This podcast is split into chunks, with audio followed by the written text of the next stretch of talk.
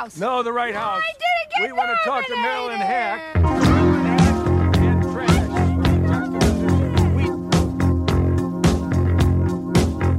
I'm from Canada Water.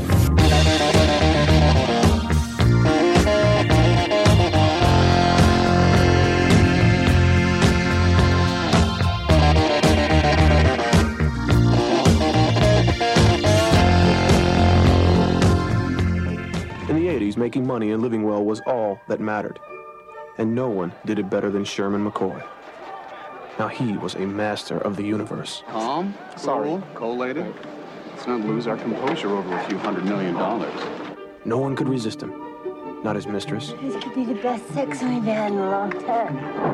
not even his dog. It's raining and he's not happy about it, Mr. McCoy. Here am I, Bill. I, on the other hand, was a reporter in need of a story, This is Peter Fallow, the has-been. Oh, Shantae. in need of a spark. Which is exactly what I got. It's a body. It looks like. It's an animal. No, no, no. I, I think Is it's, it dead? it's, it- it's a tire. The that's dead all. tire. I turned that spark into a flame. Hello and welcome to the This Had Oscar Buzz podcast, the only podcast where Sigourney Weaver shows up for two minutes for the sole purpose of looking askance. Every week on This Had Oscar Buzz, we'll be talking about a different movie that once upon a time had lofty Academy Award aspirations, but for some reason or another, it all went wrong. The Oscar hopes died, and we are here to perform the autopsy. I'm your host, Chris Feil, and I'm here as always with my co-host, Joe Reed. Chris, how are you? I'm uh I'm okay. Yeah. This is our first uh, episode recorded while in uh social distancing. Yes. I said I said Chris, we need a real escapist movie this week. We need a movie that tells the story of a New York City in social chaos, uh constant disarray and, you know, as foreboding and threatening as possible. That's what I wanted.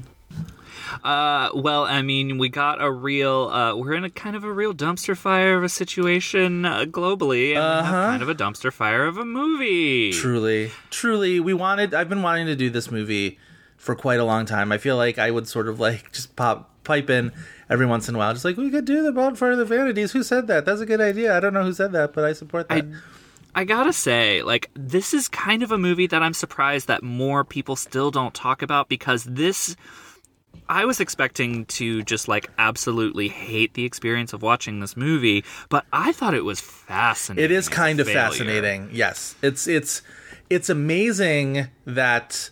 And you feel like only a director like De Palma could have charged forward with such a failure because like he's he's better than this, but also you could see him just being like, "No, we're doing it. We're just fucking doing it." And Yeah. famously, he was like interfered with by uh, by Warner Brothers at like every turn. They made him cast Bruce Willis when he didn't want to. They made him cast Tom Hanks when he didn't want to. Um, I forget who was supposed to be Melanie Griffith, but it was like somebody else. And They offered it to a couple other people like Michelle Pfeiffer. Mm. I see, I see, yeah. Um, but it's just, and of course the the it was. I think this was much more of a frequently talked about infamous failure like 10, 20 years ago. Yeah. Um, and I think other. I'm trying to think of like what other disasters kind of like put it aside because like it's rare that you know so much about what goes wrong on a movie than you do with this one. Obviously, the famously there was a book written about it, and but yeah, every major role seemed to have roles that or actors that De Palma wanted to have in the role, and like total like like conceptions of the characters. Like he wanted the judge to be this like Jewish American Alan Arkin type, and I don't yeah, because that's what it is in the novel. Yeah. This is my question for you. Have you read the novel? Oh no, I've only read Neither have one I. Tom Wolfe novel ever, and it was the one um, that he wrote more, more recently about the college campus, whose title I am Right, right, blanking on. Um, I remember the cover was mostly purple. mostly purple, right? And it was this like very thin gloss on like a Duke University kind of a thing, and it was about like, um, you know, college campus stuff and and and you know interactions between the sexes and racism and all this sort of stuff. And it was written as such this like arm's length remove from somebody who seemed to fancy himself as knowing very much about what how things go.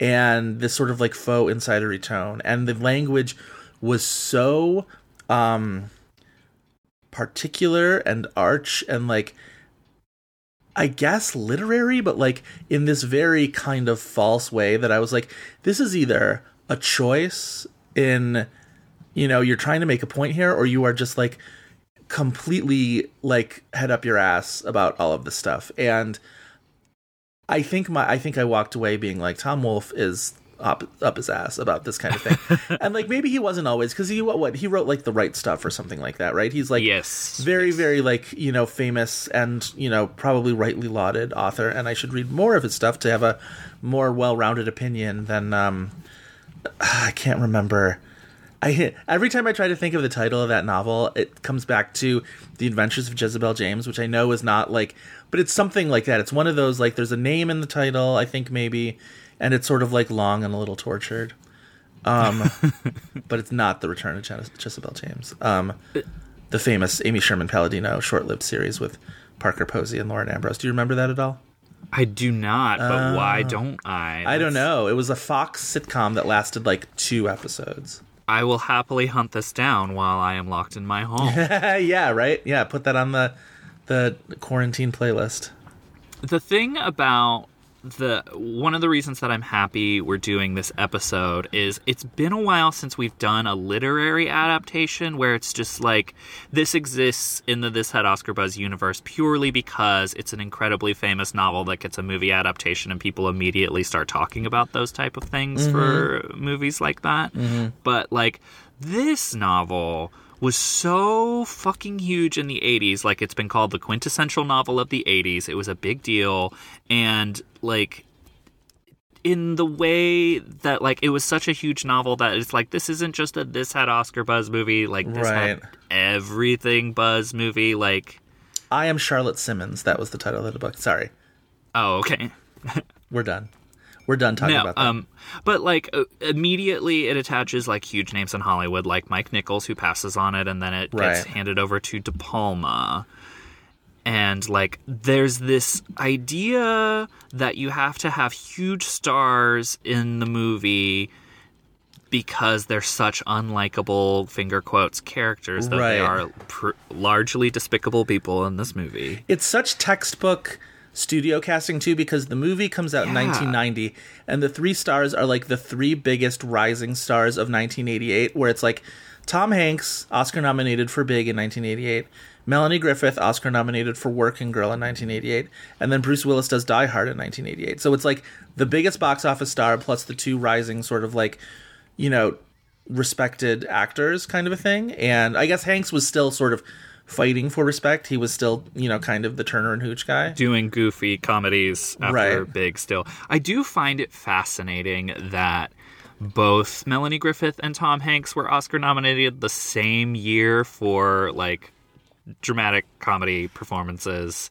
and then end up in this movie that really can't figure out how much of a comedy it is It's like after satire it's doing. it's like after um it's like every Oscar year where like some big new talent comes along and then every time there's a role open somebody'd be like, "Oh, Jennifer Lawrence, put Jennifer Lawrence in that. Put Timothée Chalamet in that." And it's just like Yeah. Not every up and coming, you know, hot new actor is perfect for every big role that's coming up. Like the world isn't that serendipitous.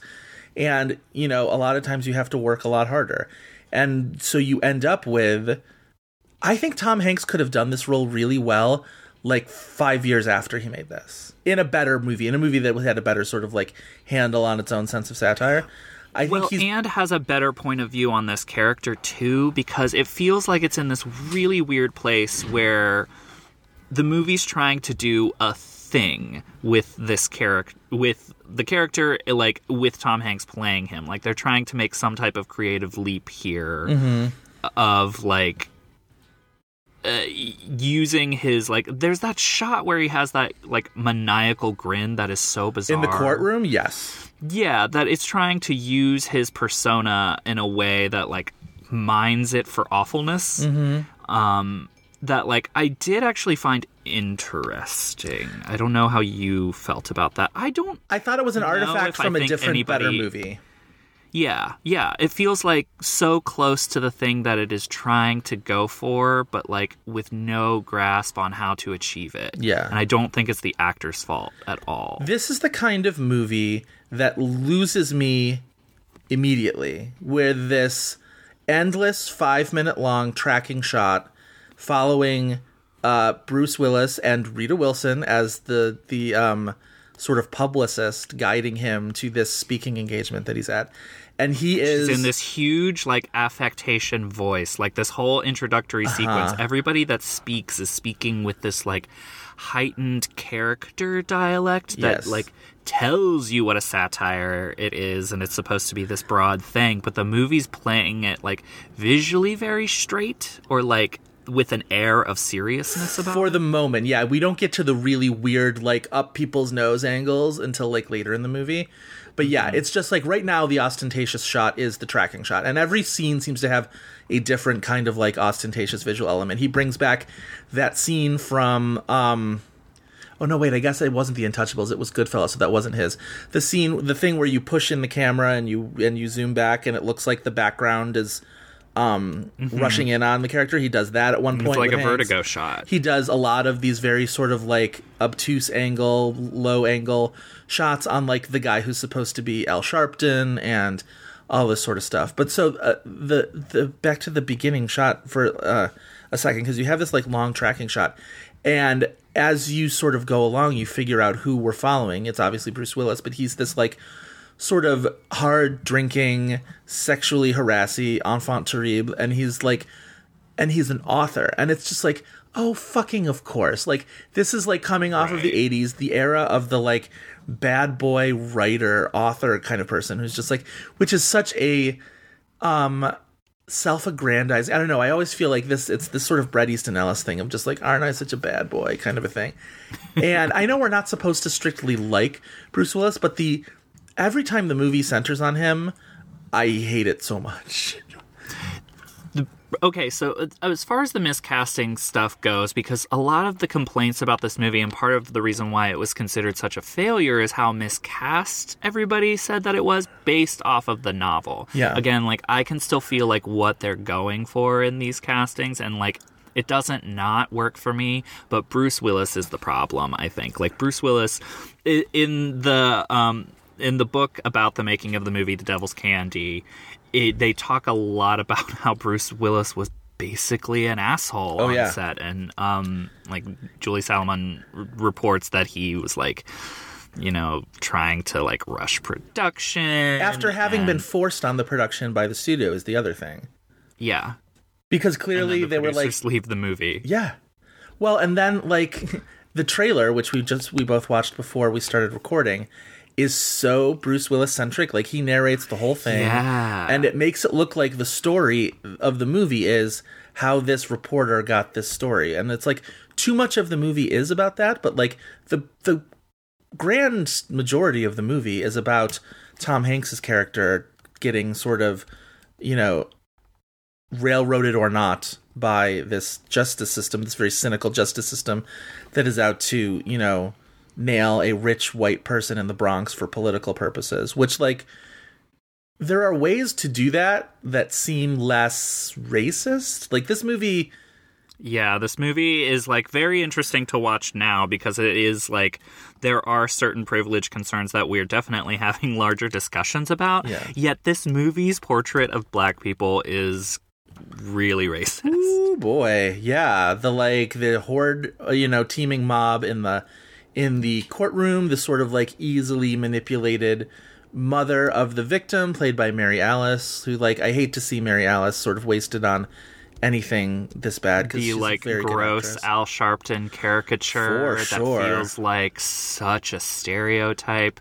And I think some of this problem is largely because this movie doesn't have a firm grasp on its satire and like Right. it doesn't kind of smartly pick and choose its battles um And then to- how to portray things. And then to cast Morgan Freeman as the judge, as your sort of get out of jail free card, and have him like literally lecture the entire courtroom on what justice is, what racial justice is. Like, it's such a yikes.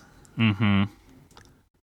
I don't know. I mean, Morgan Freeman has like notedly talked shit about this movie that he was when he showed up on set he was like, "Oh, this is going to be a disaster." um what? All right. I, before we get into, um, because I'm gonna have to do a, a plot description, and I'm not looking forward yes. to it. What is the single worst performance in this movie? I want to see if we're on the same page.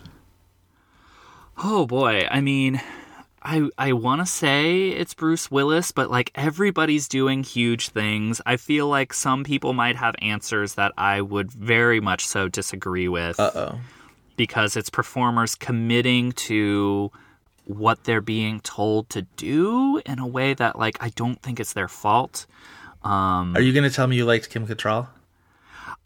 I'm not going to say that I liked her. I think that she is doing what the movie is trying to do again with this whole like arch like like it's some type of screwball comedy eh, affectation. I couldn't look at her. I couldn't look at the screen while she was performing. I felt bad for her. I felt bad for her, but I also feel like you talk about people who didn't have a handle on the satire. I don't think she did either. Like I think oh, see, that I think she thinks to she's me doing was like something, and she's I very think much she was not. told to do something or like was cast for doing a certain thing. I guess it's just so affected and so alien. It's so strange. Like ugh. It's exactly what everybody else, these like bit players that just have one scene, is doing, but she's in a good chunk of the movie, so it stands out more. See, I think somebody like a Beth Broderick is doing better,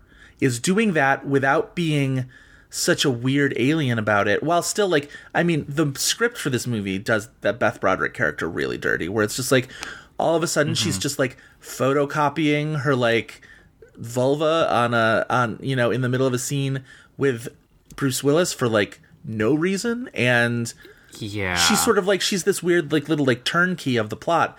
But while she's being a turnkey of the plot to like i guess keep the audience's attention she's just like drunk and like sitting atop this photocopy machine and it's very strange and gross and but like Upsetting. but i think within those parameters i think she's playing this sort of like heightened character without like being insane about it i don't know she's just in the most insane context. I think Melanie Griffith, if the accent were not a thing, Melanie Griffith's accent is ridiculously terrible in this, but I think otherwise, I think she's playing the archness of what this is supposed to be mostly correct. Yeah, because it's like uh, you're talking about her ridiculous accent that feels like it's supposed to be ridiculous, but what she's actually performing is something different. It's like she's she is her character performing that dialect if it makes any sense. Yeah. Yeah. It does make Um, sense. I do think Melanie Griffith probably comes off best in this, or maybe F. Murray Abraham in terms of doing Yes, I think F. Murray what this broad satire is that doesn't like gel together at all. F. Murray Abraham, who hated this movie so much, he took his name off of it, because he wanted above the title um billing which is insane, given the Is size of his role. He's a he won best actor. Yeah, but given the size of his role, I think that's insane. I think at best he's like an and F. Murray Abraham. Do you know what I mean? Yeah, I mean like that's probably what he wanted. But but Morgan Freeman's going to get the and given the nature of that role. Maybe he's a with with F. Murray Abraham and Morgan Freeman. I don't know, but like, yeah, it's just ah, it's such a mess. What a mess. We need uh, these have like died in recent times. We need more with and casting. We do absolutely. titles. What was I was just thinking of something. Something was brought to my attention recently, where it was like three or four withs.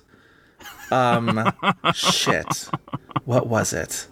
I'll think of it. But like, I love that kind of stuff where it's just like, and I know Avengers did that very much too, where it was just like three withs and an Did and. Jason Statham get an and credit on Spy? Oh, that's very interesting. Let me look That up. seems like a perfect one if it doesn't exist. Um, I'd look it up, but the keyboard on my laptop that I'm working on right now is completely dead. And I probably Listeners, tell us your favorite with and credits for movies. Uh-huh. I love when a with and is like a complete 180 from the one before. explain. Like your with credit is like maybe a schlocky like television. Oh, where they're like they're on the rise, and and is like and Judi Dench, uh right where, where they like, don't make sense together. right right like with uh with Judy Tenuta and Gregory Peck like something like that. With Ian McKellen and Jennifer Hudson. Wait, was that Cats? uh, I think Jennifer Hudson might have gotten an and credit. I forget. Um, Amazing. I always love with and introducing with Ian McKellen and Jennifer Hudson Yes. introducing Francesca Hayward. Yes, that's what it was. with Francesca Hayward, of course. Um, what is the one now? The um, the HBO movie. Uh, I know this much is true. Oh, Where the God, entire can't wait to watch poster is like Academy Award nominee, Emmy winner, Emmy nominee, Academy Award winner, and then there's like they got one for everybody. I remember being like, "There's no um outlier," whereas like even Kathryn Hahn got like Emmy nominee, Kathryn Hahn, um because oh back when I was at the Atlantic, David Sims and I, I had David write something about like um movie credits because the Judge trailer had just come out, and that trailer was like Academy Award nominee Robert Downey Jr., Academy Award winner um Robert Duvall. Shit, who else is in that movie? Um, uh, Vera Farmiga. right, Academy Award nominee Vera Farmiga. Um, and it, I remember it went through like the whole thing. God, I can't type anything. I can't bring anything up. This is so annoying. I hate this so much. Never have your laptop keyboard break because you can't fix it. It's so stupid. All right. Yeah, uh, Academy Award nominee Vera Farmiga, Academy Award winner Billy Bob Thornton. Um, I guess that was everybody because it was like, and it wasn't an ad. It was just like Vincent D'Onofrio, and I was just like, oh, that's sad. Poor Vincent D'Onofrio. Um, Doesn't have a Golden Globe nomination. I don't think so. He's done, Telly. Let's see. What's the best Vincent D'Onofrio has ever done award wise? Uh, The Cell. yes. Primetime Emmy nominee, outstanding guest actor in a drama series on Homicide Life on the Street is his top notch awards moment. So, yeah, Vincent D'Onofrio is uh, a fully overlooked performer. Jeremy Strong was in that movie. He's going to be an Emmy nominee probably this coming year for uh, Succession. Obviously, Leighton Meester will win an Oscar sooner or later. Grace Zabriskie should have several Oscars by now. Yes, absolutely. God, the cast for the judge is infuriatingly good. Like, wow. Talk about a movie that doesn't deserve its cast. Anyway, Anyway, love that Bonfire with of the and casting. Vanities. Yes, Bonfire the Vanities. Oh my god. Uh, uh, once again, yell at us about your favorite with and casting. But today we are here to talk about Bonfire of the Vanities, directed by Brian De Palma, written by Michael Cristofer, adapted from the Tom Wolfe novel. The movie stars Tom Hanks, Melanie Griffith, Bruce Willis, Kevin Dunn, Kim Cattrall, Morgan Freeman, F. Murray Abraham, Saul Rubinek, a ton of bit players that you will recognize, like Rita Wilson. Rita Um, Wilson. this is the um, this is uh, we're here on our first COVID recording. That I know, uh, get we well, have Tom both of and our Rita. famous, yeah, Tom and Rita. it's so sad. I couldn't, like, oh boy, when that news came down, I was just like, well, they, you know, they got the best of us, and we're all going to have to trudge on. The picture of them together was so wonderful. Once again, Tom and Rita are the example for love for all of us. If they can't make it work, none of us can make it work. Also, we need to be protecting the other couple like this. Protect Lulu and Barry at all costs. Yes. Oh my god, for They sure. are not allowed to get sick. Uh, back to Anyway, the cast for a second. Did you Oh, yes. notice Kirsten Dunst on your own, or did you have to see her name? In Uh, the yes, cast list? uh, first screen credit performance of Kirsten Dunst. I was just like, wait, that daughter looks familiar. Hold on a second, and as the I got daughter of Tom Hanks and Kim Cattrall. naturally, naturally, yes, exactly. of the many bit players in the movie. Yeah, But yeah, the movie opened wide uh, Christmas weekend. I don't know quite what I want to see with the whole family or Uh-huh. to escape my family more than the bonfire of a the social satire. I suppose Yeah, it's, I guess, somewhat akin to the Adam McKay like Vice Christmas release of it all. I also think back then, like you know, you just open a big movie at Christmas. It doesn't genre, Yeah, genre probably wasn't paying, it, playing into it. Yeah, yeah, yeah, yeah, yeah. yeah. Yeah, Joseph. yeah. Before we proceed in talking about the movie, Yes. would you like to give us a sixty-second plot description? Sure.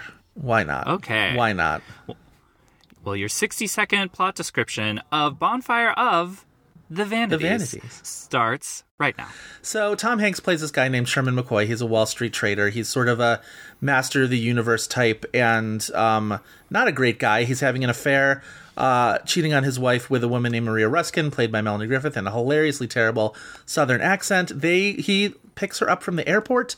Um, and they're driving back into Manhattan, and they've got to get into Manhattan. It's you know very important they get back to Manhattan, and they take a wrong turn, and they end up in the Bronx, and the Bronx is like the fucking Warriors. It's just like Thirty garbage can fires and they they get lost in an alley and these two guys try to rob them and Melanie Griffith freaks out and she runs one of them over in the car and they go back to Manhattan and they feels like they've gotten away with it. Tom Hanks is a little guilty but whatever. Um it uh, it, it eventually uh the the victim um is able to uh, identify the car and they get wow I fucked this up so bad.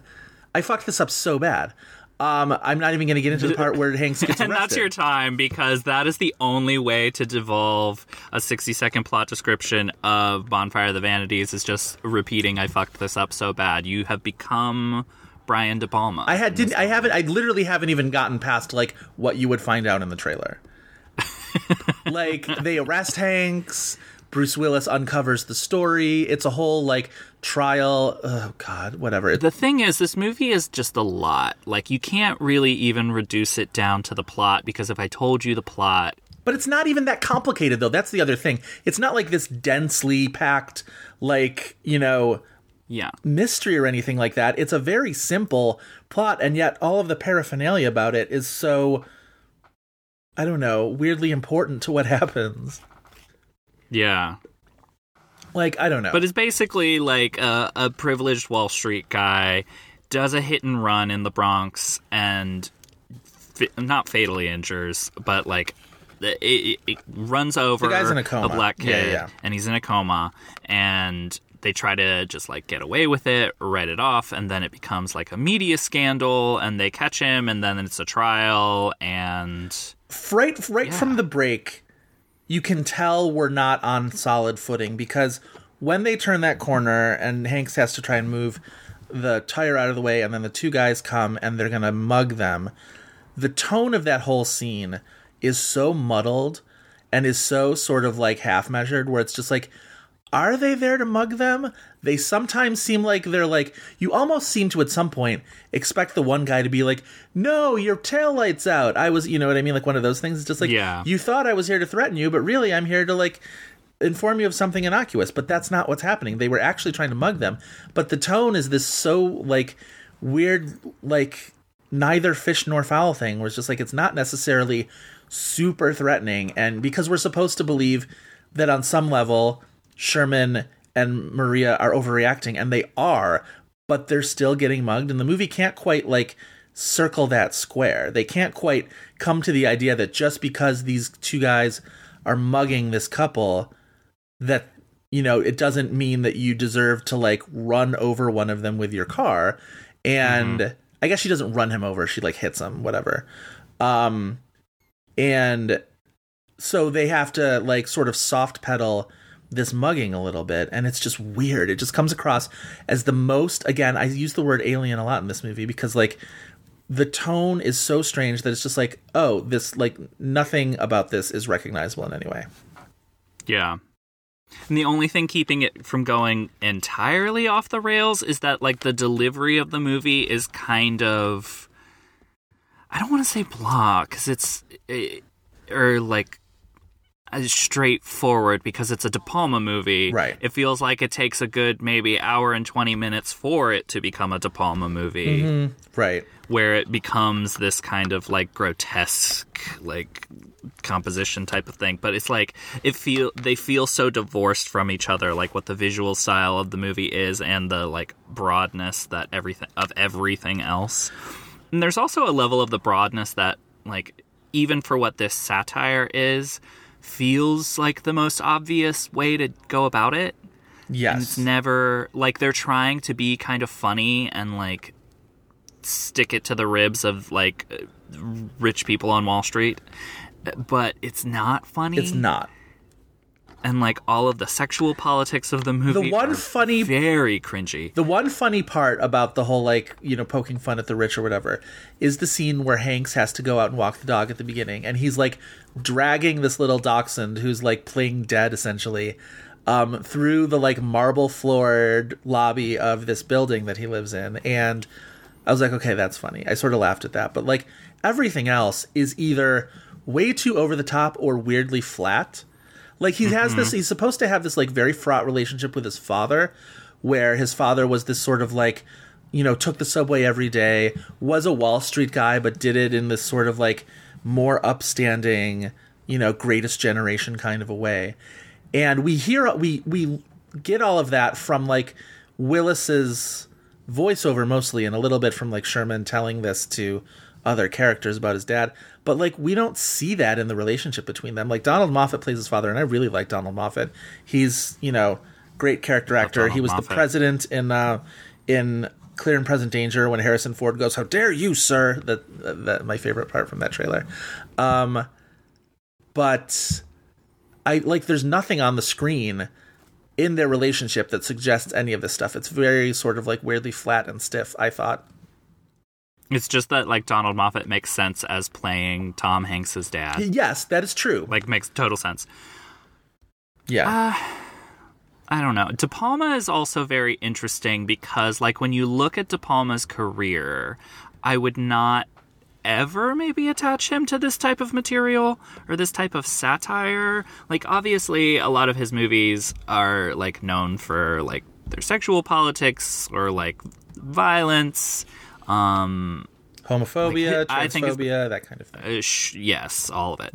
Um, especially prior to this movie. But then you have The Untouchables, which Right. does well with Oscar, gets Sean Connery his Oscar. Oddly, doesn't get one for. It doesn't get a nomination for Brian De Palma, even though the movie was a hit, and like it got multiple nominations. Well, just the two, but yeah. No, it got. Uh, hold on, let me pull this up. I think it got like four or five. Oh, did it? Maybe I'm yeah, it got, mistaken. it got four nominations. what was it for? It was uh, supporting actor, art direction. costumes and score. It had a Morricone score. Gotcha. Because I'm looking. It got nominated. What's that? A Morricone score will get you nominated. Yeah, very much so, or at least usually. Um, because I was looking at De Palma's um Oscar history, and it's a lot more sparse than you would expect from a director of his stature. Like he, you Mm-hmm. would expect that he would have had like one movie where it would have been, you know, the the, you know, best picture nominee and multiple Yeah. uh, nominations. I guess The Untouchables is as good as it got.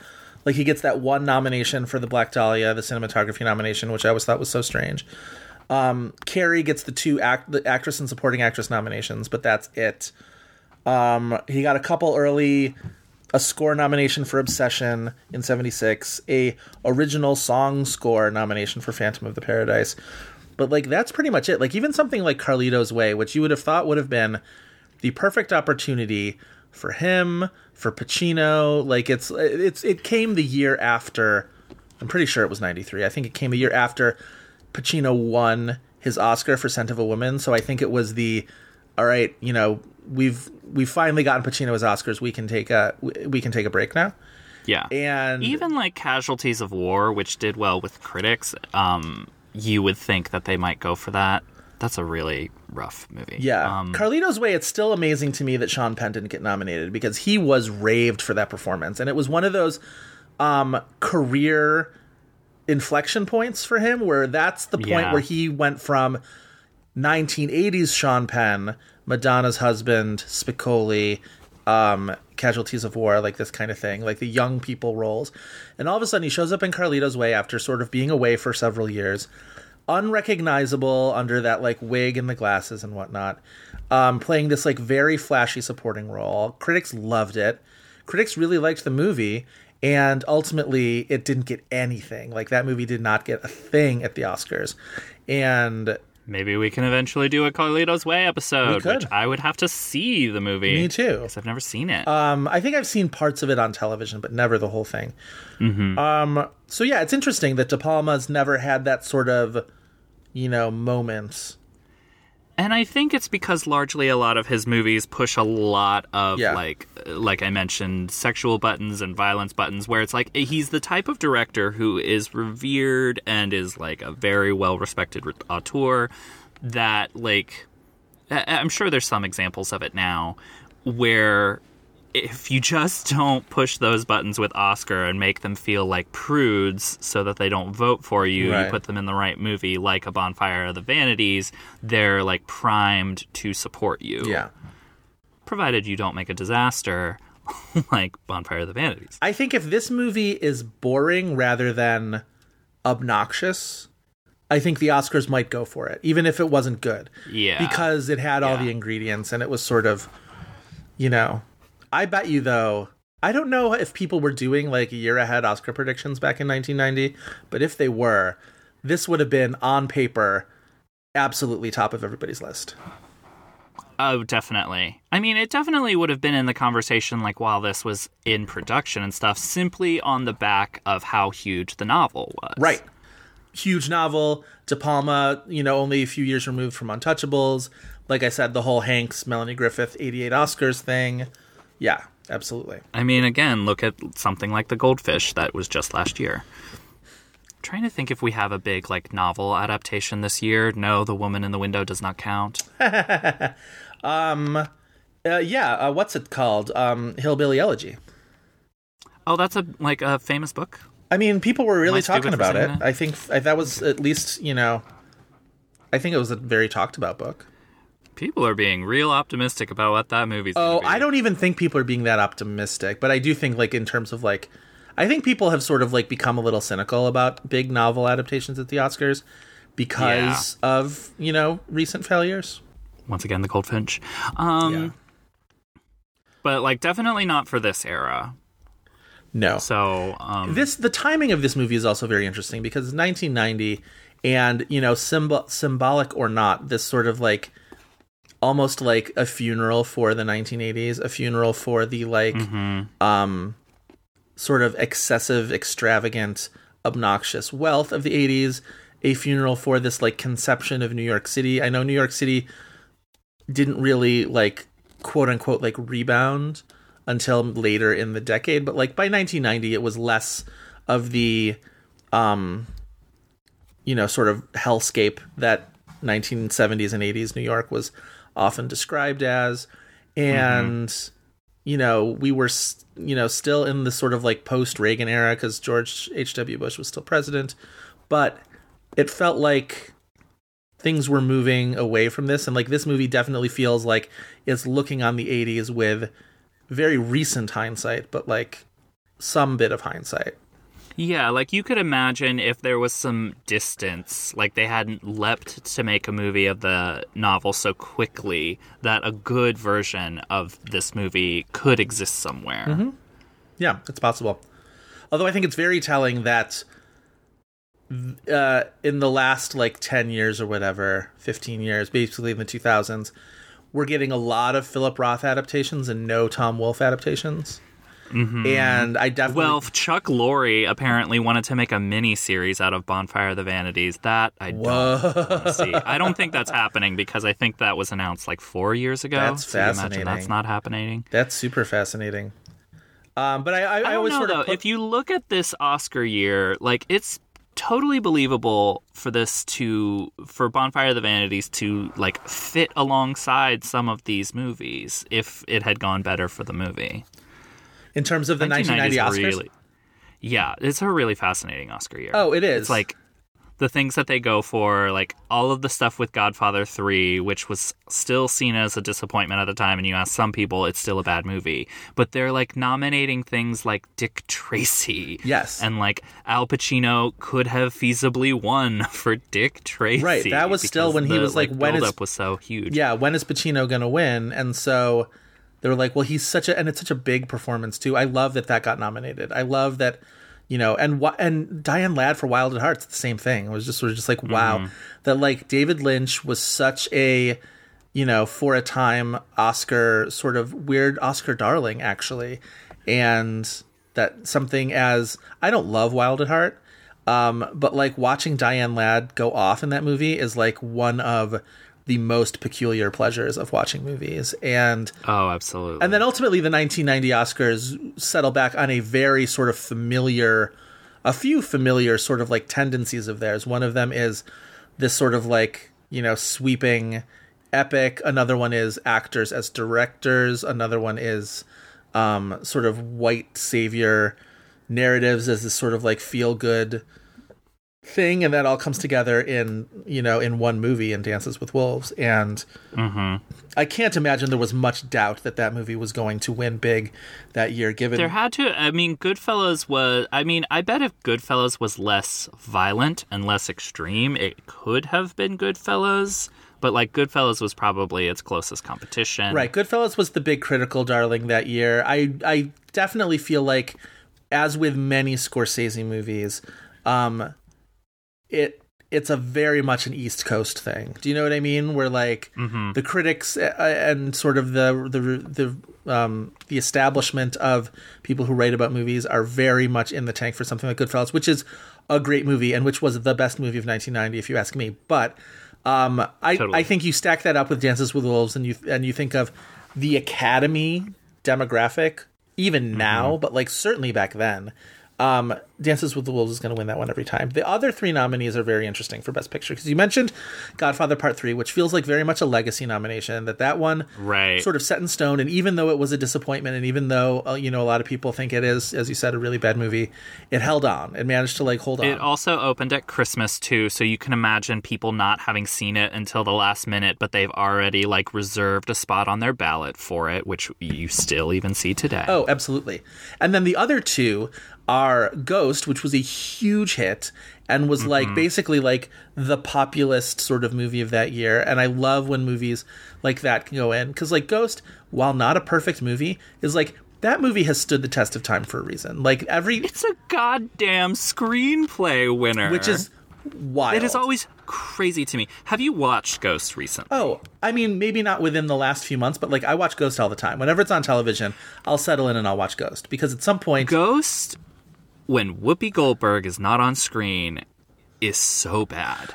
Eh, yes, but I think I thought it. I thought it was so bad, and Whoopi like full force saves that movie. Like Whoopi absolutely deserves her Oscar for that movie for like how watchable she makes it and how like I will. she does something to elevate like what the actual like love story drama is and like allows us to get invested in it and like be out like not outraged but like be so thrown by what this crazy concept is. I'm going to disagree a little bit with that, just because I feel like Ghost has such a does such a good job of defining the parameters of its weird concept that you get really invested. I think you really get invested in things like Patrick Swayze trying to pick up the penny and like learning how to like assert his physical force in the universe with um what's his name Vincent Schiavelli, the train goblin or whatever.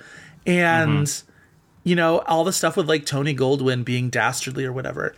I think all of that stuff for me works. I think when you, I think you're maybe talking mostly about the romance of it, which is very over yeah, the, the, top. love story does not work for me. But I, but it's so over the top and so sort of like melodramatic that I get why it works for a lot of people, and I get why it was such a thing. The the pottery scene and Unchained Melody and all that sort of stuff. that I get. That's that's like sexy, but I also love that like I used to walk down that little stretch of street where um, Patrick Swayze gets killed in that movie all the time on my way to work when I used to work at the Atlantic when I first started the Atlantic.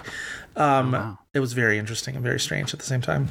I love it. And then you have Awakening, Awakenings which is Which weirdly did the not type get of movie we still reward. weirdly Awakenings did not get the treatment the sort of like indignant why not why didn't you nominate its director treatment that Prince of Tides got the next year. Even though like justice for Penny Marshall. Yeah.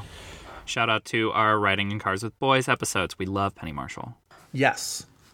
Uh, what else about the 1990 Oscars? And now I'm sort of like lingering on this um, Wikipedia page because I do think it's an interesting set of. I mean, like The Grifters Well- is such a good movie. That was the year that Julia Roberts was nominated for Pretty Woman and gets beat by Kathy Bates, a result that I am happy with because I like a universe where Kathy Bates has an Oscar for Misery and then Julia still ends up winning for Erin Brockovich, you know, 10 years later.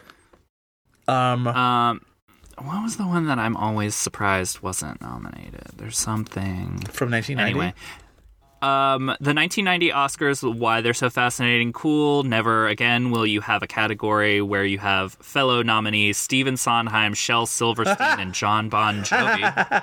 Yeah, that's a great original song lineup. Oh, that's what always pisses me off that wasn't nominated. Shirley MacLaine's not nominated for Postcards from the Edge. So who do we bump off in supporting actress? Supporting actress that year, I mentioned Diane Ladd, nominated for Wild at Heart, Whoopi won for Ghost, Annette Bening for The Grifters, Lorraine Bracco, who was the big critical champ that year for Goodfellas, and Mary McDonnell for Dances with Wolves. I am not one to ever shove Mary McDonnell aside. She deserves better than she's gotten otherwise. But I would easily knock that I one off. agree. I think I agree. That's that's a, it's a it's a weird it's a you know it's a role that these days would probably be written out of that movie or written a lot differently about the movie. I don't know. You can do a I don't know if it would be written out because like those kind of movies still have to have this like obsession with having love interests somewhere. but it's weird that she's this white woman who was sort of raised by this Uh, yeah, Lakota like the tribe. optics of it are Yeah. precarious. Um, But yeah, definitely, I think that's the fifth best performance. I love that Mary McDonnell was nominated two years later for Passion Fish, um, perhaps her best film performance. And I realize that adapted screenplay is also stacked, but Postcards from the Edge should also be ad- nominated for adapted. Postcards from the Edge is a great movie. Yeah, Carrie Fisher deserved that nomination for right. She she did the adaptation herself. Yes, Ah, because I remember there are all these stories about like on on set of like Meryl and Carrie sort of like being pals on set. let's see. Yes, she is credited. Yes. Um, what a great movie, What a- Postcards from the Edges. Every once in a while, that movie. I'll like just sort of pop in and watch some scenes from it. Shirley MacLaine and Meryl Streep are It doesn't- perfect playing Debbie Reynolds and Carrie Fisher, and it's wonderful. Whenever we talk about Mike Nichols, that movie always kind of gets either forgotten or pushed aside in the conversation, and like it's it's one of his best movies. Mike Nichols is such a great, I've mentioned this before, such a great director of actresses. We are s- recording this, um, our wonderful friends at Blank Check, the Blank Check podcast, um, are doing their bracket tournament for who they're going to do an upcoming series on. They're doing Oscar winning directors and Razzie winning directors. It's such a great idea. And Mike Nichols is the one I've decided to obnoxiously ride for on Twitter, and I will try and be Same. try and keep my decorum, but like Mike Nichols' filmography to like dig through, and I know it would be like basically sentencing blank check to like half a year doing the same director, and it's a lot, but they put him on their bracket, so what am I to do? um, it's just it's a it's such an insanely good filmography. Like I mean, I, I, where do you even begin? There's weird stuff. There's great stuff. There's Silkwood. There's, um, there's weird stuff like Wolf. There's the Birdcage. There's you know Heartburn and the Day of the fucking Dolphin and you know f- obviously his first two movies are Who's Afraid of Virginia Woolf and The Graduate, which just like try and fuck with that. Just like deeply try and fuck with that. Like it's so amazing that he comes out of the gate like that, and yet does stuff like Biloxi Blues, Working Girl, um, Primary Colors, and then a disaster like What Planet Are You From? That still I think would be really interesting to watch. And his last theatrical movie is the one that like I'm always talking about. I wishing we could do on this podcast, which is Charlie Wilson's War. Like what a fascinating filmography. Ugh, I don't know. Mike Nichols is awesome. Also, what I hope it comes down to is his partner Elaine May, or his like creative partner Elaine May. I would love to see them be the final two. That would be an amazing final two matchup. Battle of the Friends. Since you brought up Working Girl, which I also love, Yes. I want to kind of pivot back to Melanie Griffith Let's because I think she's a performer that we've brought up before, but we've never actually had an episode discussing a film that she That's a good point. is in, unless I'm forgetting. No, I don't think we have. I love Melanie Griffith so much. She was like okay, weirdly, she was kind of a staple of my childhood because Milk Money and Now and Then were like childhood movies. Don't ask me why we were watching Milk Money. Do you remember the Um, remake? actually a very sweet Do you remember the remake of Born Yesterday she was in? I remember that one like weirdly prominently. Yes, but I don't. I remember it like the VHS case of it. I'm looking at the poster right now, which is literally um, a woman's legs put up on a desk in like pumps, and Sure. um, you can't see her face. She's sort of like sitting in this like captain's chair, and you know, holding a pair of glasses. But uh, uh, it's it's an odd poster because I'm not sure what it's exactly selling us. And isn't the idea of Born Yesterday that she's this sort of like she's like a dancing girl, right? And then they and then she like, gets transferred to like high society or something yes something something like, that. you know classic pygmalion tale but don johnson's in that right she's in like American eight theater. billion movies with don johnson Yes, former husband. yeah yeah she was a Both big parents was to Dakota Johnson, noted fan of limes. yes she loves those Um, limes I, I love limes. I love decorating with them. whatever it is. I will be monologuing that at some point in the future, um, tattooing the entire text of it on my face. Um, but Melanie Griffith is one of those people who I think was treated very poorly, and I know that she had some addiction issues. yeah but um, she had a very a good performer. she had a very interesting run of movies after working girl right where like she makes Mm-hmm. pacific heights which is like a pretty well received thriller it's a john schlesinger movie it's her and matthew modine Kind of rules. yeah her and matthew modine are this couple they're like renovating a house and um michael keaton plays is he the tenant that like won't leave or something like that or like He's terrorizing them basically Yes. because he wants the house. Yes, yes. And uh and then Bonfire of the Vanities in 1990, which is such a disaster. She makes uh this movie Paradise in 1991, which is her and Don Johnson and uh one of their kid, right? Yes, and maybe the kid dies. I can't remember, but like it's all it's it's sort of a marriage melodrama. I always Right. sort of put it in the same bucket as When a Man Loves a Woman, even though it's about different things Right, right, right. but it's like oh two movie stars we want to see you know end up together because they're movie stars like that kind of a thing um sorry one second Next was Shining Through, Yes. the um, World War II spy movie that was also really reviled. I watched that as a kid, and I don't really have much recollection of it enough to know what would have been bad about it. That's michael douglas I think right there might be yes, it's her and Michael Douglas. I think there might be some weird dialect stuff about it. And I think she's like pretending to be a Nazi to like get Nazi secrets. i always confused the title of that movie with her next movie which is a stranger among us where she um goes undercover in an orthodox jewish community she's like a cop Is that the poster where she's just it's her and a shotgun? Hmm. No. Not the one that's on IMDb, but there could have been another poster for sure. The one on IMDb is just like her, very much like her face, large and sort of washed out. And no, there is. There's the, Sure. the yeah the one the much more common one. I, I'm looking at it now. It's not a shotgun. She's got a handgun. She's got this like giant sort of Ah. like. I don't know. Is it a Beretta? I don't know what a Beretta is. I don't know guns. Sorry, guys. I don't know guns. Don't- But she's got this like really This like is not a gun podcast. no, she's got this cool looking like leather, sort of like tan leather coat. Um, but yeah, it's she's a cop and she goes undercover in this Orthodox Jewish community and I don't know solves a crime or something like that. Those were both her 1992 movies. That one and Shining Through.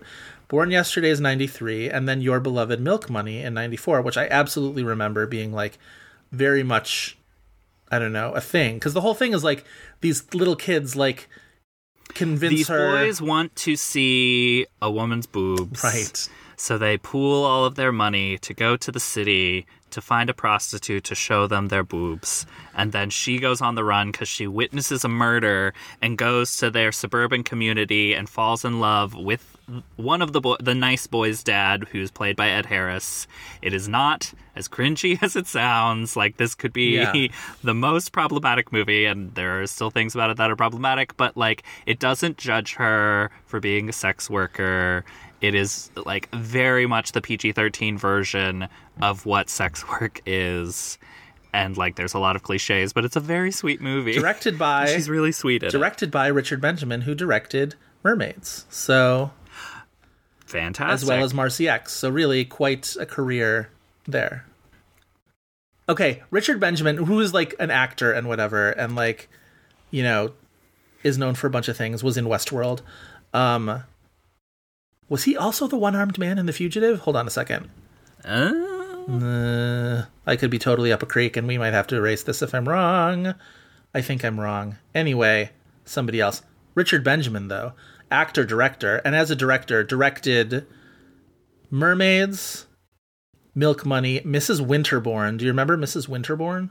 yes, I do. He directed- Ricki Lake. Yes, Ricki Lake and Shirley MacLaine. Yes. Um, And I Brendan Fraser. Who's the love? Brendan? Fraser. Yeah, yeah, yeah. Very good. Good memory. Um, directed The Money Pit. He directed, as I said, Marci X, the infamous Lisa Kudrow 2003 movie where she plays a rapper. Uh, yes. I've never seen Marci X. Should I see Marci X? I don't know. Probably not. I know Sherie Rene Scott's in it, and that was the thing that was getting me to see it. He also directed Made But in. America, the Whoopi Goldberg Ted Danson movie that is like such a moment in time. Yes. Oh my god. Yeah. Um, where she's like Whoopi Goldberg uses a um Wait, what a second. I don't know. Anyway, it's a whole like she's black and he's white and can they get along and he's sort of like you know, he's got a cowboy hat on in the in the poster. Oi. Oh, it's a sperm bank uh, mix up. Oh, that's what it is. Is she went to the sperm bank to like get, you know, she, she wanted to have a kid because this is of course in the like Murphy Brown single women having children is like the last frontier kind of a era and but she didn't realize that her sperm donor would be white. Ah. Yeah. Okay. I never saw that movie, but I just remember even then being like, "Oh boy." All right, we are tangenting like crazy in this episode. We've had we've had diversions into both Mike Nichols and Richard Benjamin. It's quite the time. Um, yeah, so like after Milk Money, she's in Nobody's Fool, but she's at like a supporting role in Nobody's Fool. That's very much uh, Paul Newman's movie, and it really like drops off from then. Like now and then is again, it's she's sort of one of this ensemble of four.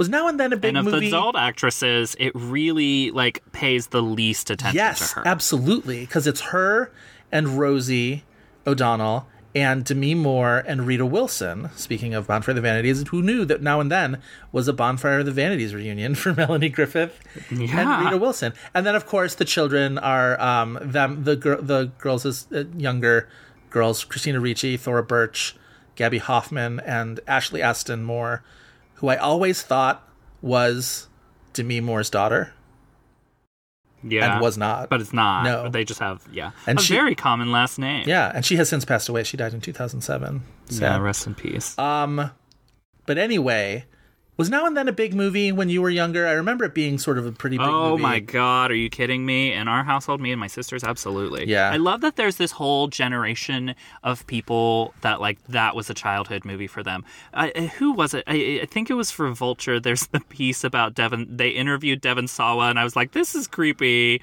But it was like the, but it was very funny to me. Like a generation of girls who lusted over Devon Sawa in uh, Now and Then, and who thought that you could see him naked.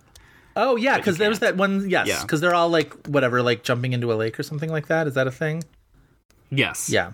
Devon Sawa's very brief sort of moment in time, because you're right, you have to be a very specific age to be sort of of the Devon Sawa moment, and I was. I was 15 when Now and Then happened.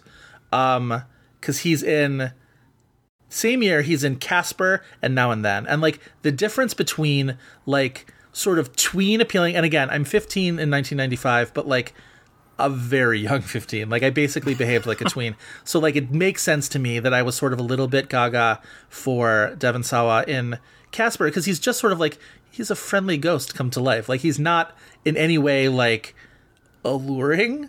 It's just sort of just like, oh, Right. you're a very cute like young nice boy. With the '90s middle part butt hair. Of course, of course. He was supposed yeah, to yeah, yeah, yeah, like yeah. he was a he was a training wheels um crush. Who had that hair first?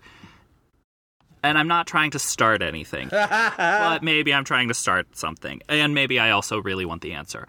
Who had that hair first, Devon Sawa or DiCaprio?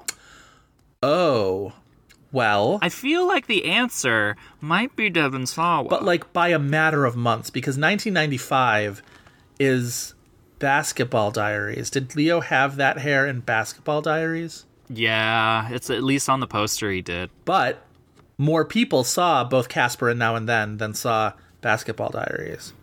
So we still might be able to give it to Devon.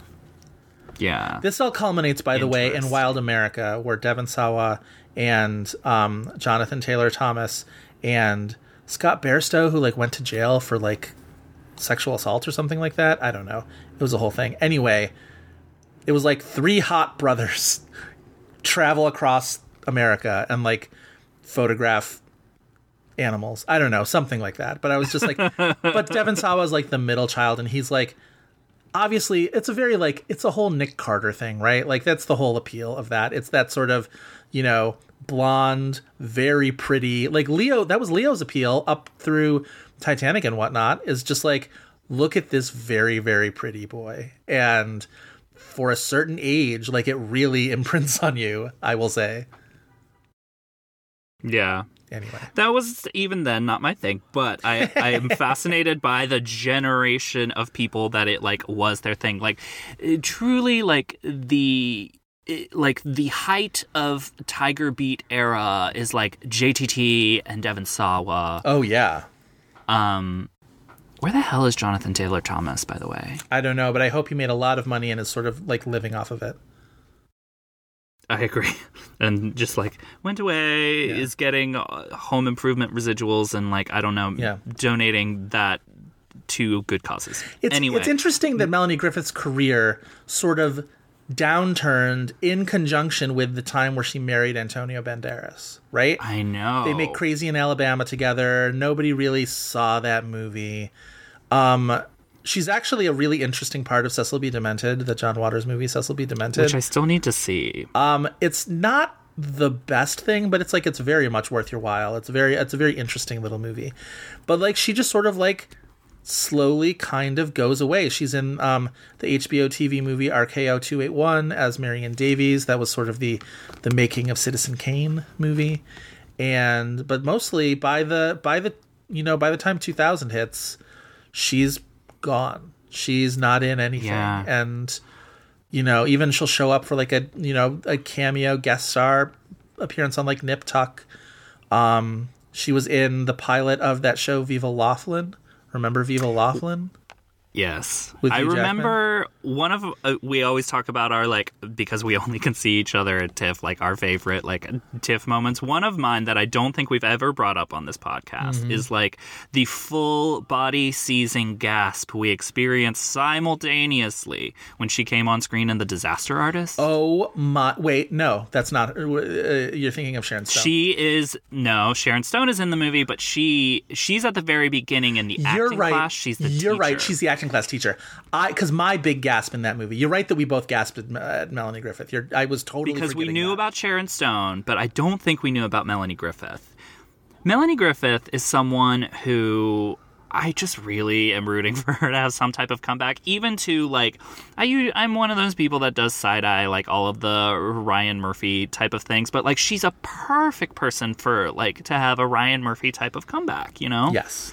um i don't know. She and like some of the way that she was like treated in hollywood and like in the press was uh, because of plastic surgery type of things Yeah. and i just think that that's all gross and she definitely deserves better. Um i mean just like fucking watch working girl and tell me that she's not doing something absolutely amazing that like elevates it to even more than what it is. And like maybe some of that's mike nichols too but she's always had a very particular delivery. That is- i to to call it slurry would you know sort of cast aspersions in a way i don't want to. But there's some kind of a sort of like you know i don't know. There's a little bit of like a a slow delay to the way she talks. And it's just very peculiar, which is why she's such a uniquely bad fit for accents because it just Mm-hmm. sounds like she's like trying it for the first time, which is absolutely what it sounds like in Bonfire of the Vanities. Like it just sounds like somebody's like at a party and just like, "Hey, for fun, see if you can do a southern accent." she's doing the thing it's it's interesting because like I wonder I couldn't find any quotes from her on the movie, but I'd be really interested to see what her perspective was or how she approached this character because it does feel in a way like she's trying to subvert her own image, like she's trying to do the type of like voice character thing that people accused her of or like paid attention to her for because you're right, she does have this very unique vocal delivery um and, And she's also it's it's my favorite. I brought up Dakota Johnson. It's like my favorite mother daughter acting pair. That's not you know Judy and Liza. Well, and Um, Dakota Johnson's a very interesting one because like she she doesn't remind me of her mother at all in her personality or the way she like speaks or acts or delivers lines. Like she doesn't have any of her like she doesn't talk like her mother. She doesn't sort of mostly doesn't look like her and not like whatever like you know she doesn't look like her at all but like she's definitely strikes a different image than Melanie Griffith did and I think is able to play different types of roles like I couldn't see a young Melanie Griffith in something like um oh what's the one with Ralph Fiennes and Tilda that I can't remember a, Oh, a bigger splash. Bigger See, Splash. that's the one that really ties the two of them together. Oh, that's interesting. Because you're right. Like you don't when you look at her, you don't see her, but they both. I think the things that are really impressive and like exciting to watch about them as performers are very similar in that like they can elevate certain material. Like I actually think Dakota Johnson is great in the Fifty Shades movies, and she knows exactly what they are, and she is like poking some fun at them. I think she's doing a great job. Um, but they they also have this knack for having this interior life that feels like a distinct take on a character that may or may not be on the page, but it's just like watching them exist as this person on screen is so compelling to watch. Yeah. Yeah, I see that. I'm I'm definitely all in on Dakota Johnson as an actress. I think Yeah. she's Absolutely. incredibly interesting. Um yeah. All right, what else about why Bonfire of the Vanities had Oscar buzz? Um should we talk about Hanks? I mean, how do Tom we feel about Hanks yeah, in this movie? we haven't really done a Tom Hanks movie, and it feels like a weird movie to like have the full Tom Hanks discussion. Yeah. because it feels like so. It feels like he probably emerged the most unscathed Which is weird from this movie because maybe not in the moment, but it's like in just a few years, Right. it's like this type of disaster, and like a lot of other movies like that people would. You know, snub their nose at like Turner and Hooch kind of feel like they get scrubbed from his reputation because of Philadelphia and Forrest Gump yes, I think that's right. and And I think the things that came after. and sometimes unfairly scrubbed. I think it took a while for people to come back around to the idea that he's great in A League of Their Own. Mm-hmm. Because Philadelphia, said that that's your favorite performance of it his. is my favorite performance of his because it showcased. I think if you go and I mean, I have no issue with his performance in Philadelphia. It's amazing. He deserved the Oscar. I love him in dramas. I've talked about how much I love him in something like Captain Phillips, but I think something like A League of Their Own. I you I don't want to lose comedy Hanks when I when I get my like ultimate Hanks performance and he's so no, and good at right. comedy Like he's it, so great it shouldn't just be the back-to-back Oscar win that's like given the credit for this. You're right to say that A League of Their Own should be a part of that as well. It's a perfect because like that was a huge hit. Yep. It's a perfect performance. He and Geena Davis play off each other so incredibly well. That scene that's such a famous scene where the two of them are giving conflicting signals to Marla, and Marla's sort of like stepping in and out of the batter's box, and it's very funny.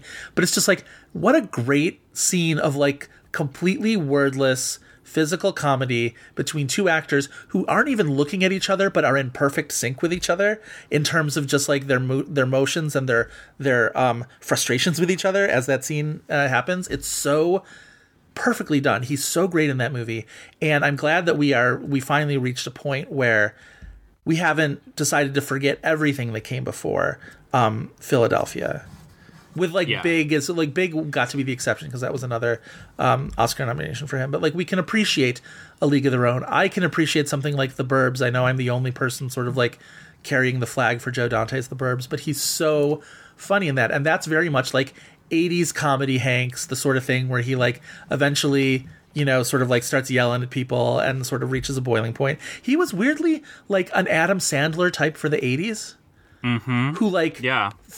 who like made that next step and decided he was going to you know work hard and at being a dramatic actor and like totally graduated to the next step and Sandler just decided not to do that but their personas their comedic personas especially when Hanks is younger are like strangely similar Yeah. Well, I mean, it, it makes you. It, if the comparison would be like a Sandler, it would have to be like Punch Drunk Love happening in like 1999. right You know, in, And- in and- terms of what the trajectory and is. if Punch Drunk Love changed Sandler's career trajectory entirely if he didn't go back to making Adam Sandler Yeah. movies after Punch Drunk Love totally yeah. What do you think of Hanks in this movie, though? Because he was the big, he was the one where everybody was like, this movie is miscast. They were talking about him first, like other people also, but they were mostly like, Tom Hanks is miscast in this movie.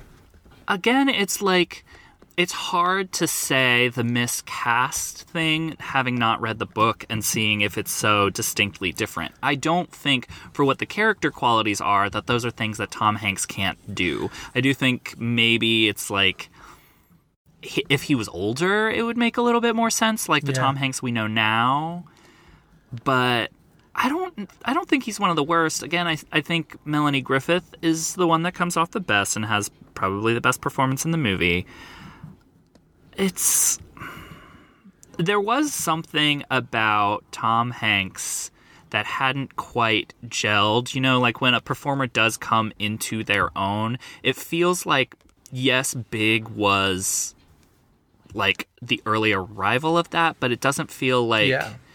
until a league of their own it kind of came together and it definitely feels like that kind of performance from a performer where it's like maybe it's uneasy like he's not taking a direct tack it's very much like the movie is doing where it's kind of trying to balance things that don't really work Yeah. but it's not a face plant for him like I- i don't think he's doing anything actively bad I think there are times when I do think he's, or if not bad, like for Tom Hanks, he's bad. Like given his usual level of proficiency and sure you know, I think I was like, wow, this is a remarkably not great Tom Hanks performance. Some of the other actors that were considered for this role um, were Steve Martin and Chevy Chase. And it's interesting to think of what kind of a movie would have resulted because obviously then you tailor it much more towards those sort of comedic persona.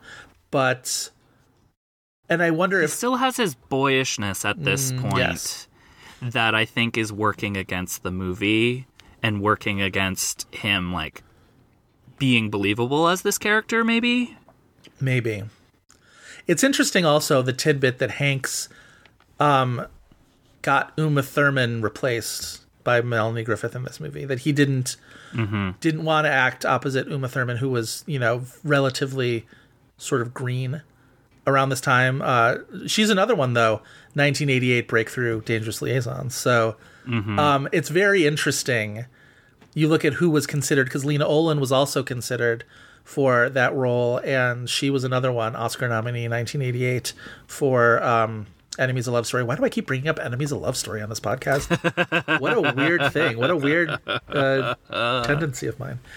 Um, Walter Matthau was that while in originally offered the role of the judge. Like the what ifs of this movie in terms of casting are wild. Jack Nicholson was originally supposed to be the Bruce Willis um, uh, role.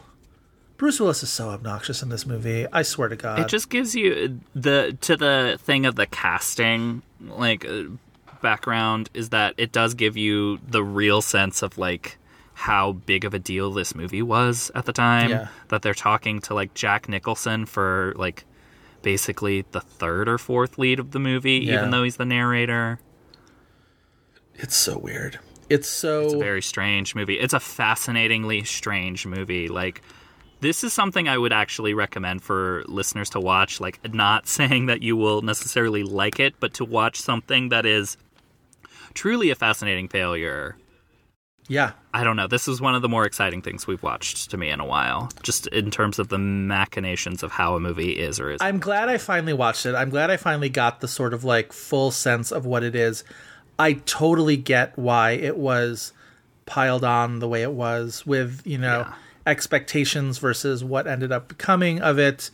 It's and for all the things that are offensive about all the things that are offensive about it, all of the what ifs and the casting. I mean, we we've barely like scratched the surface in terms of casting. Like you mentioned, Michelle Pfeiffer, who turned down the role of um of Maria. Also, Mar- that she's named Maria is weird. Like, I don't know. It's it's there's this weird like confluence of sort of like racial politics that are happening all through this movie, and I guess in on the page maybe that comes across as more satisfyingly chaotic. I don't know. Mm-hmm. I don't know.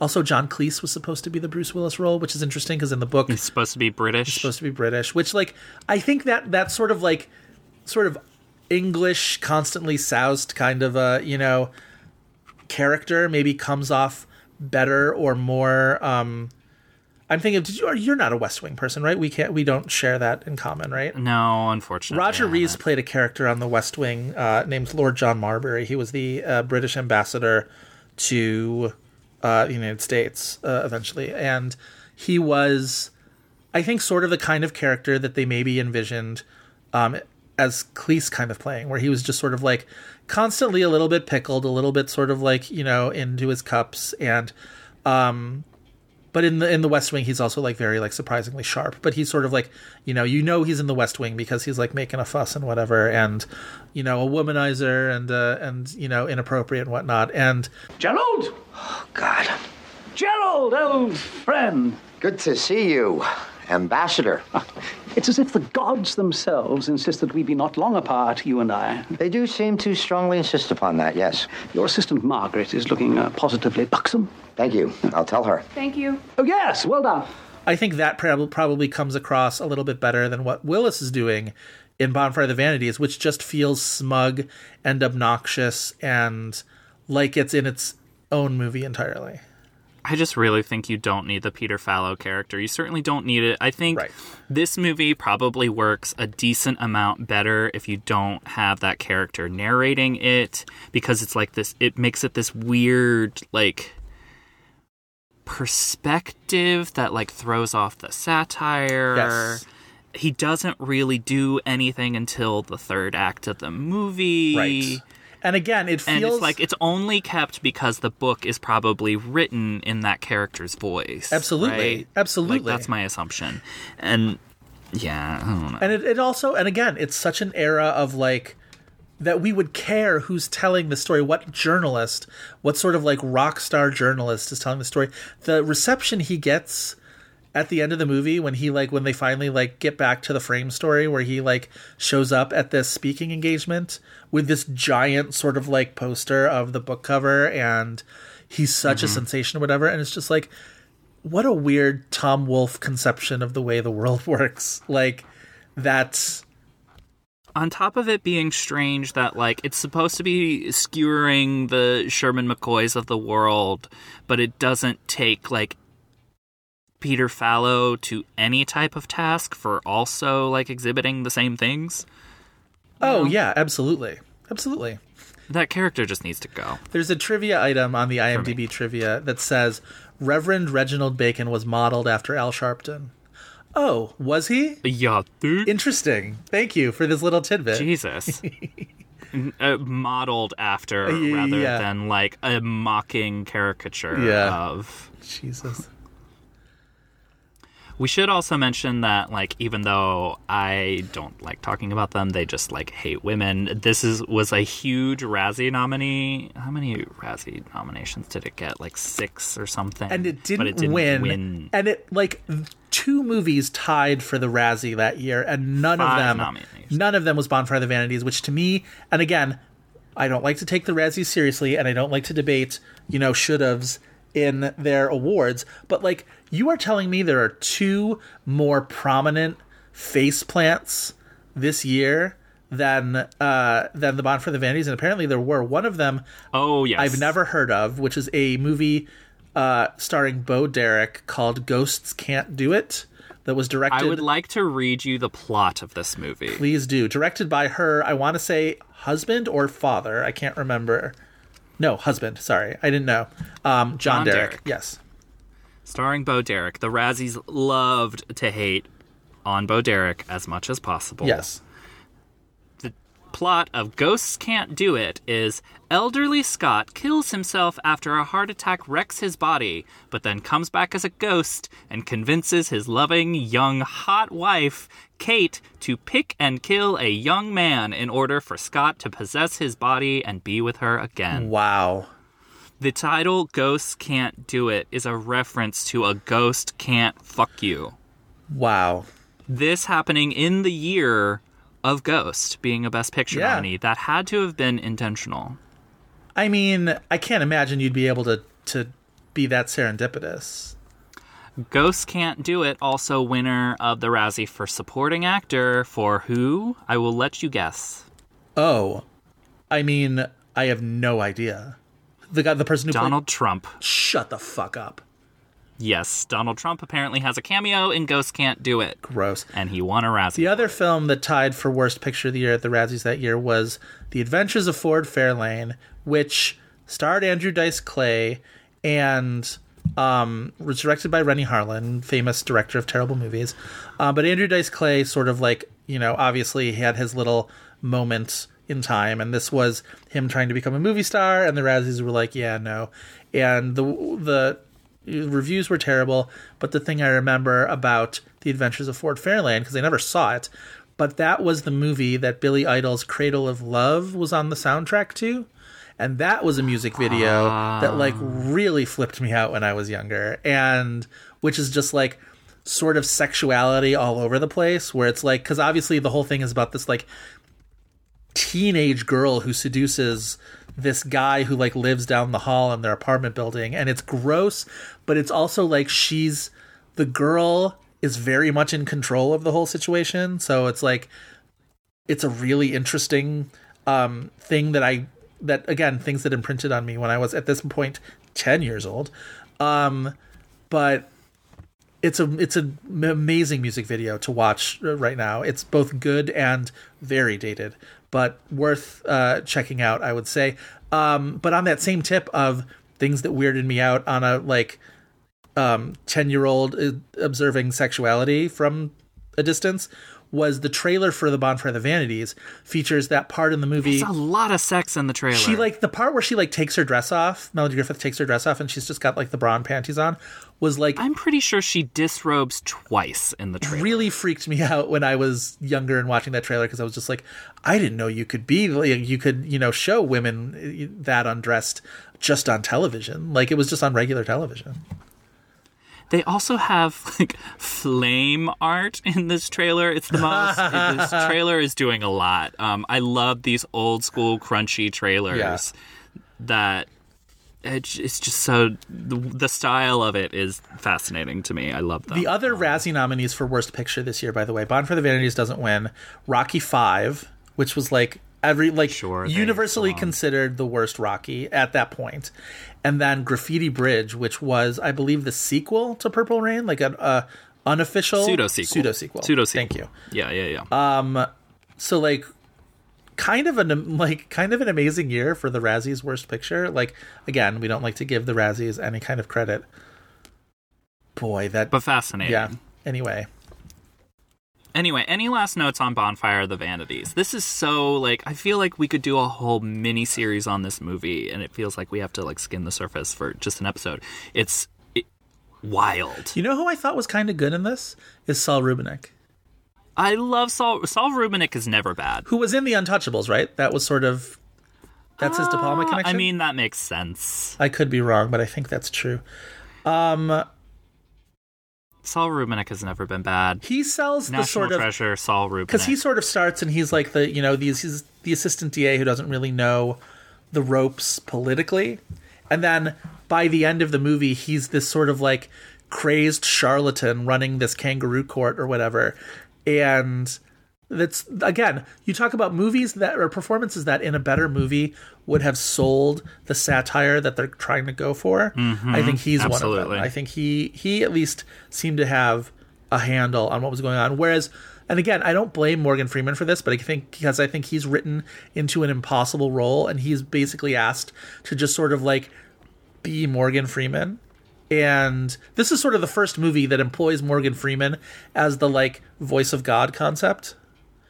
Um, which he would become sort of like famous for, like the, you know, eternal narrator kind of a thing. And all they really ask him to do is come in and like be very blunt about the film's messages. But I don't think that the Freeman performance uh, in this movie is half as attuned to what this movie's trying to do as someone like Rubinek. Yeah.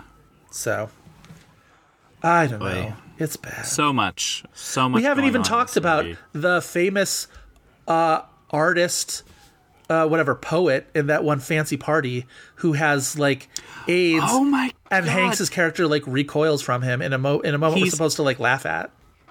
Uh, yeah, it's awful. There's uh, he's introduced as and he has AIDS multiple times in the movie, and it's like, well, like I could kind of get like showing how this high society type of people would objectify people Yes. with AIDS and be like, look at this exotic AIDS that they have. It's what- and like it's what- try, be trying to do that, but like the movie is so ham-fisted with it that it ends up being the opposite direction and being more of the thing it's trying to satirize, and it's offensive. that conception of that poet at the party being celebrated for having AIDS is exactly what Richard in the hours did not want to go to the party for, for the Carruthers.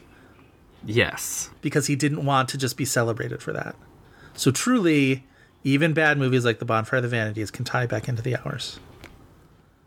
There's a play here in New York City that, uh, well, everything's closed now on Broadway, but there was, um, called The Minutes that I don't know anything about except for that. Oh, the Tracy Letts Play. Except for right, except for every time somebody mentions it, I say, "Oh, the prequel to The Hours," and I think it's very funny. I think I'm being real cut up. I hadn't even thought of that. You demonic person. That's a really good joke. Uh, it's stupid. Okay, um, It's funny. yeah, I think that's Should we about move it. on to the IMDb game? Let's. We've we've been doing this for far too long. Explain to the listeners, new and old, what the IMDb game is. sure. Every week we end our episodes with the IMDb game, where we challenge each other with an actor or actress to try and guess the top four titles that IMDb says they are most known for. If any of those titles are television or voiceover work, we mention that up front. After two wrong guesses, we get the remaining titles' release years as a clue, and if that's not enough, it just becomes a free for all of hints because we love both hints and free for alls. Freeze for all, free for alls. Free for alls. Free for all. Free for all. Thank you, Cher. Joe, would you like to give or guess first? I'll give. Why not? Okay. What do you got for me? So, 1990, big year. Uh, Bonfire of the Vanities was not really allowed to participate in the Oscars at all, which is too bad. Uh, big winner that year at the Oscars was obviously Dances with Wolves, starring and directed by one Kevin Costner. So, Chris, Oh, ho, ho. why don't you give me Kevin Costner's? Um, Dances with Wolves. Correct. Uh, the Bodyguard. Correct. Okay. Um, hmm, Field of Dreams. Incorrect. One strike. Gotcha. Uh, Field of Dreams just like always shocks me as just a thing that exists still, Chris, in the consciousness. It's a perfect movie. Okay. Um, I, I, I get it. I get it. And like, uh, I, I just, I'm always like, wow, that movie exists. Um, uh, another movie that I'm like, wow, that exists and it's great. Uh, Robin Hood, Prince of Thieves. Correct. I love Hell yeah. Love Robin Hood. That that was his follow up to Dances with Wolves is delicious. That he just decided fucking flex. I'm not going to do an accent in this movie where everybody else, including Christian Slater, is attempting Oh, an he accent. thinks he's doing an accent. oh, I don't think so. I think at some point in this movie he's just like, nope, not not happening.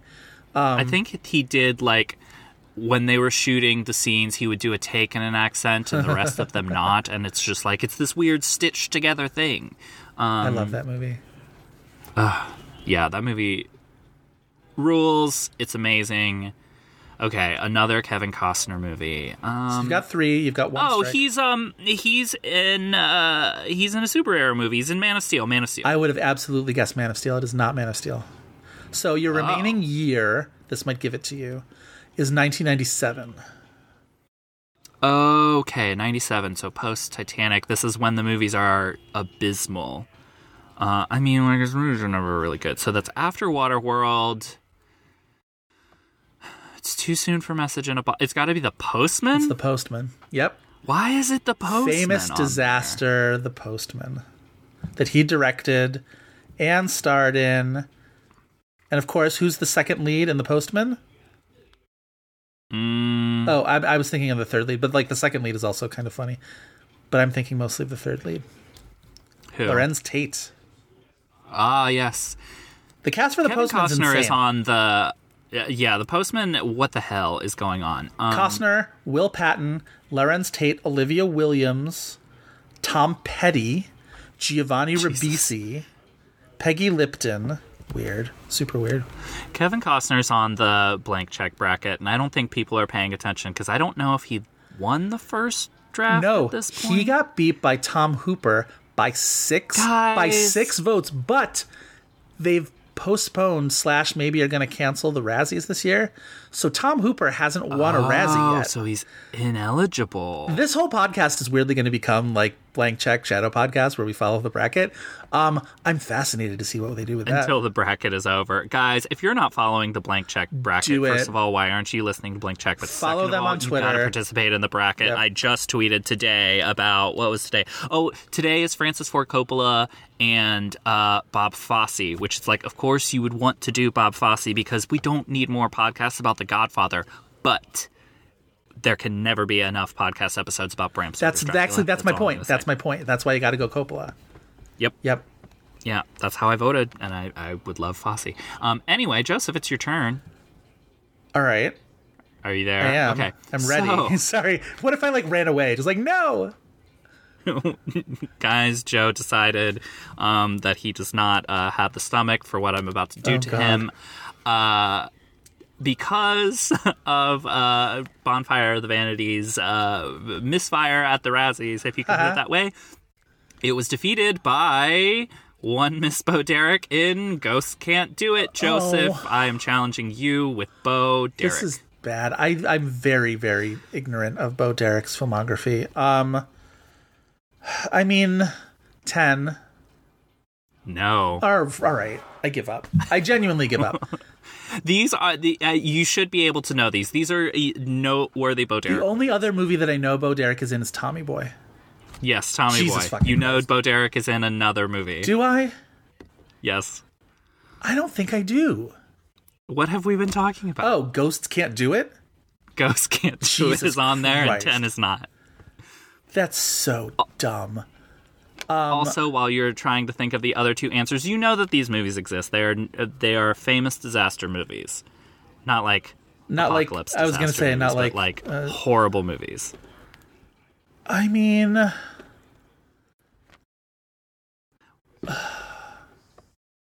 I genuinely don't know. I genuinely am up a creek about this. I'm so sorry. I feel so inadequate about not knowing. I, I will come up with another answer for you then, and we can do that. The other movies are Bolero. I don't even know what that is. is another Razzie movie. Um, and then there is also Tarzan the Ape Man.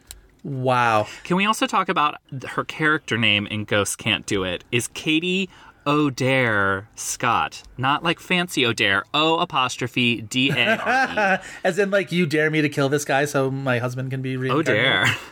um, like my uh, obsession with different Irish drag queen names, like Patio Furniture, Karen O'Virus. Um, Oh no. All right, hold on. I'm going to come up with someone else for you. All right. Oh, I know what I'm going to give you. So, uh, there was lots of casting disputes with this movie and people thinking people were miscast, especially Tom Hanks. One of the people that Tom Hanks was uh, original, or one of the people that was originally thought to be cast before Tom Hanks was Steve Martin. Yes. I will give you Steve Martin to be nice. Oh, okay. This is interesting, and it's all movies. Steve Though maybe this isn't as nice as I Steve. Martin's interesting because a lot of his most like notable and respectable movies were in the 80s and I would think the IMDb game would skew more towards the 90s and 2000s. Like I feel like Father of the Bride's got to be one of them. No. Jeepers. To move things along, I'm going to give you an extra hint because Bo Derek was just evil to do to you. Um, Well, let me try. Let me save the hint for for okay, okay, okay. um cuz I want to guess bringing down the house. No. Shit. I will give you two other wrong answers besides this. So, all of his known fours, he's actually billed for writing, Interesting. even though he stars in all of them. Is did he write Roxanne? Roxanne. Okay. Um, did he write writing and acting? Is Shopgirl one of them? No. Okay, good. Um, I would not want it to be Shopgirl. All of me? Shout out to our Shopgirl episode. No, not all of All them. right, what are the years? Uh, 1991, 1979, and 2006. Is 1991 LA Story? It is LA Story. What are the other two years? 79 and 2006. Wow, that is a wide span. Yeah, usually you don't get that wide of a range for a known. 2006? So it's not even it's complicated. Um All right. Is 2006 one of the ones that he wrote? Yes, I did not know that he wrote this movie, but yes, he starred in and wrote this movie. You should be able to get 1979. I mean 1979 is The Jerk. It's The Jerk. Okay. Um The 2006 movie stars like a huge pop star or a huge musician, oh, multi hyphenate. multi hyphenate. Huge musician. Um in 2006. There's also a Broadway musician in this movie, Oh golly. Okay. or Broadway performer, singer. Not multi hyphenate. Right. Multi hyphenate, but like not Beyonce, not yet. Uh, Yeah? yeah, In 2006, he's not in Dreamgirls. no, but it is Beyonce. Really? All right, what else is she in in 2006? Um and it's not animated. It's not animated. It's a remake. Um and it's film, so it's not uh Carmen a hip hopera. What if Steve Martin was in Carmen? what if Steve Martin a starred opera? and wrote Carmen a Hip Hopera? I would be so incredibly jazzed for that. Um The score for Carmen a Hip Hopera was originally composed on a banjo. what if that were true? I would love that. Does he play a banjo? Is it a banjo? It is a banjo. Um all right, no. So 2006, I'm going to get this. It is um It's a remake. He is the uh uh it's there was actually a sequel to this. I don't know how they got away with a sequel. This must have made a lot of money. Um Yeah, I mean it made it budget its budget back. It almost made a 100 million dollars. Um and he wrote the the remake adaptation. Oh, um God, really? The Pink Panther? The Pink Panther. That's Noted Beyonce vehicle, the Pink Panther. she has utterly scrubbed that from her history. Like nobody remembers that she was in the Pink Panther. Wow. Yeah. That's crazy. It's wild. Who's the Broadway person? Kristin Chenoweth is in that movie, which is less surprising. Ah, okay. That's a that's a very strange IMDb for Steve Martin with that many choices. I mean, who It's it's deeply weird. It's got to just be because there is writing credits too. I would if I were doing Steve Martin's known for, it would be Father of the Bride. It would be probably The Jerk, yes. Um Oh, what would the other two be? I wonder. In terms in terms of like the things that he's like actually the most known for. Like I might do something like House Sitter, which I think is like Love House Sitter. perfectly quintessential. I love that movie. That's that's uh, Steve Martin and Goldie Hawn, and it is the same year as Sister Act, and the two of those movies I had on the same VHS, and I watched them all the time. It was I mean, planes, trains, and automobiles. yes, of course. That's exactly it. Or Dirty Rotten Scoundrels. Absolutely, something like that. Parenthood, which people forget that the TV show is from the movie. It is like based off of the movie, right? It's Ron Howard. Yeah. Oh yeah. Like like in terms of, uh, on in like sort of vague broad strokes, the movie like the TV show, you know, doesn't stick with the the character parameters of the movie at all. But like, yeah, it's the same gen- general concept for sure. Yeah. Oh, so weird. Anyway, All right. I think that is our episode. If you want more of This Had Oscar Buzz, you can check out the Tumblr at thishadoscarbuzz.tumblr.com. You should also follow our Twitter account at had underscore Oscar underscore Buzz. Joe, please tell our listeners where they can find more of you. so long as I am still alive and kicking, I am on Twitter at Joe Reid. Reid is spelled R E I D.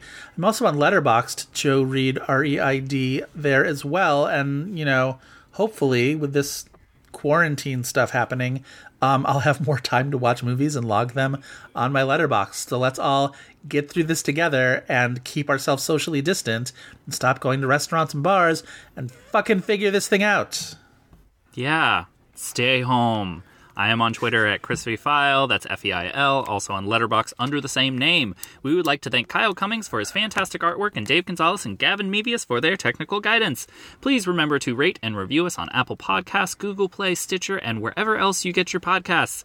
Five star review in particular really helps us out with Apple Podcast visibility, so please incite our vanity with a bonfire of kind words that's all for this week, but we hope you'll be back next week for more buzz. I should probably throw in a disclaimer here that when this episode releases in two weeks or whenever, uh, that advice might not be current. So, like, obey your local whatever. Obey the authorities. Yeah. Yes. Listen to science. Bye. Yes.